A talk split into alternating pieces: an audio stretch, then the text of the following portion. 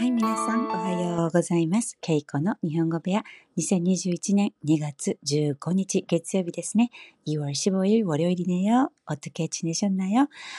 旧正月の連休、皆さん、どんな時間を過ごされましたか？구정 연휴 동안 여러분 어떻게 지내셨나요? 私は本当に久しぶりに저는 정말 오래간만에 올해 첫 영화를 봤어요. 영화관에서 今年初めて映画館に行きました。 映画館で 映画を見るのは本当に久しぶりで、 とっても 幸せでした。 영화관에서 영화 보는 것 자체가 너무 오래간만이라서 정말 행복했어요.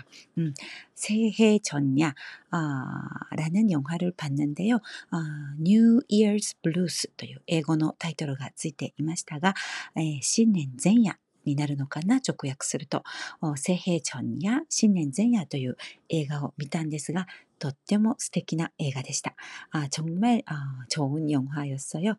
폭력도 과격한 연애도 없는 딱 지금의 저한테 필요한 영화였던 것 같아요.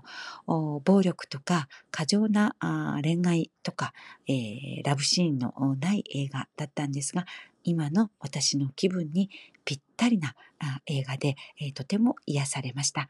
힐링되는 영화였답니다. 힐링, 히링그 あるいは癒された。その映画を見てとても心が癒されました。 힐링받다 癒される、癒されました。 癒されましたよ。 이렇게 힐링되는 영화였습니다. では、今日はですね、 コロナによって新たに定着したライフスタイルという記事があったので、そこからレッスンをしたいと思います。 오늘은 신문 기사에 코로나가 끝나도 지속 칼 라이프 스타일이라는 10가지 라이프 스타일을 소개하는 글이 있었어요. 코로나가 終わっても続くであろう新しい 라이프 스타일 が10個紹介されていたので、それを紹介したいと思います。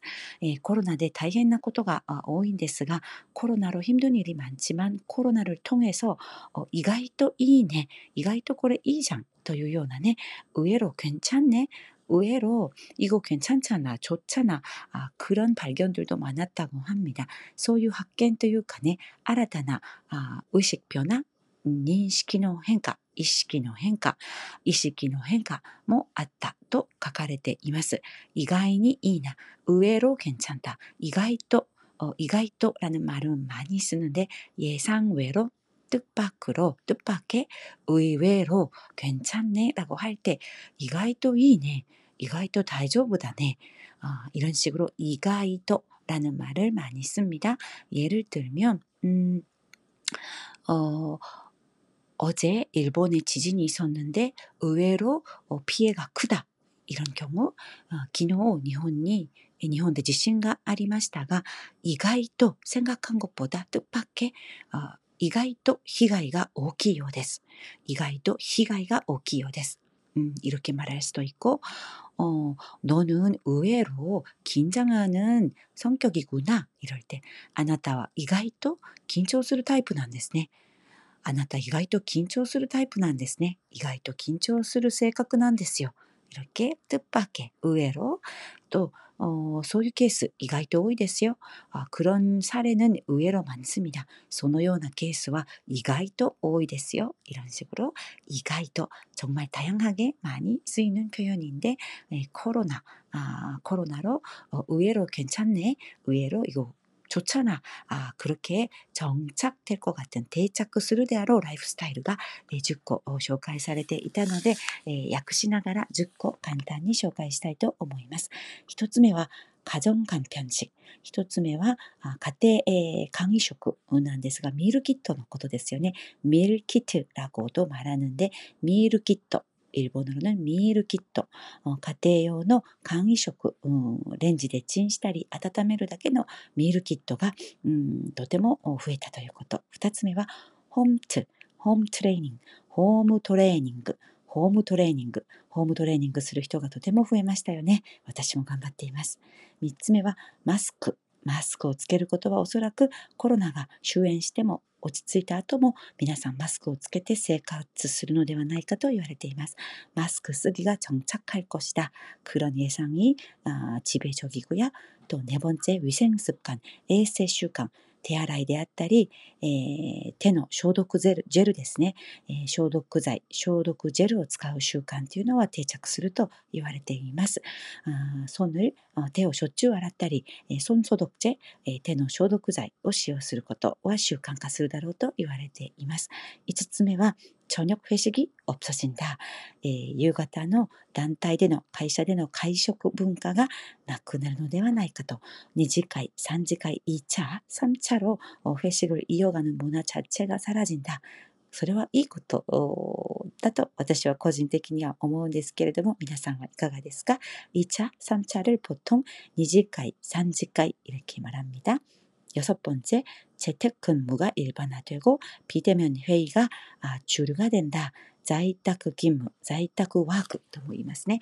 자이타크 워크야 온라인 회의가 当たり前になると言われていますし, 7番目は小さな結婚式、スモールウェディングと呼ばれる、小さな結婚式が主流になる、主流は定着した。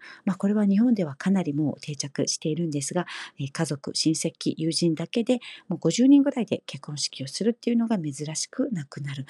50명 정도 작은 규모로スモールウェディングに、당연해질 추세라고 하고요。 여덟 번째, 8번目は 実用主義の ファッションや 메이크업, 실용주의 패션, 메이크업, 実用主義 ファッションや 메이크업, 수트 姿は どんどん減り, 정장 차림은 줄고, 수트, 정장을 보통 수트, 가타카나로 수트라고 하는데요. 수트 姿は どんどん減って, 카주얼나, 楽な 洋服が 当たり前になりますし、お化粧もね、どんどん簡単にというふうな風潮があるようです。화장도 점점 간소화되는 추세라고 합니다. 9번目、 キャンプ。 캠핑, 캠핑 문화 ですね. 캠프, いいですよね.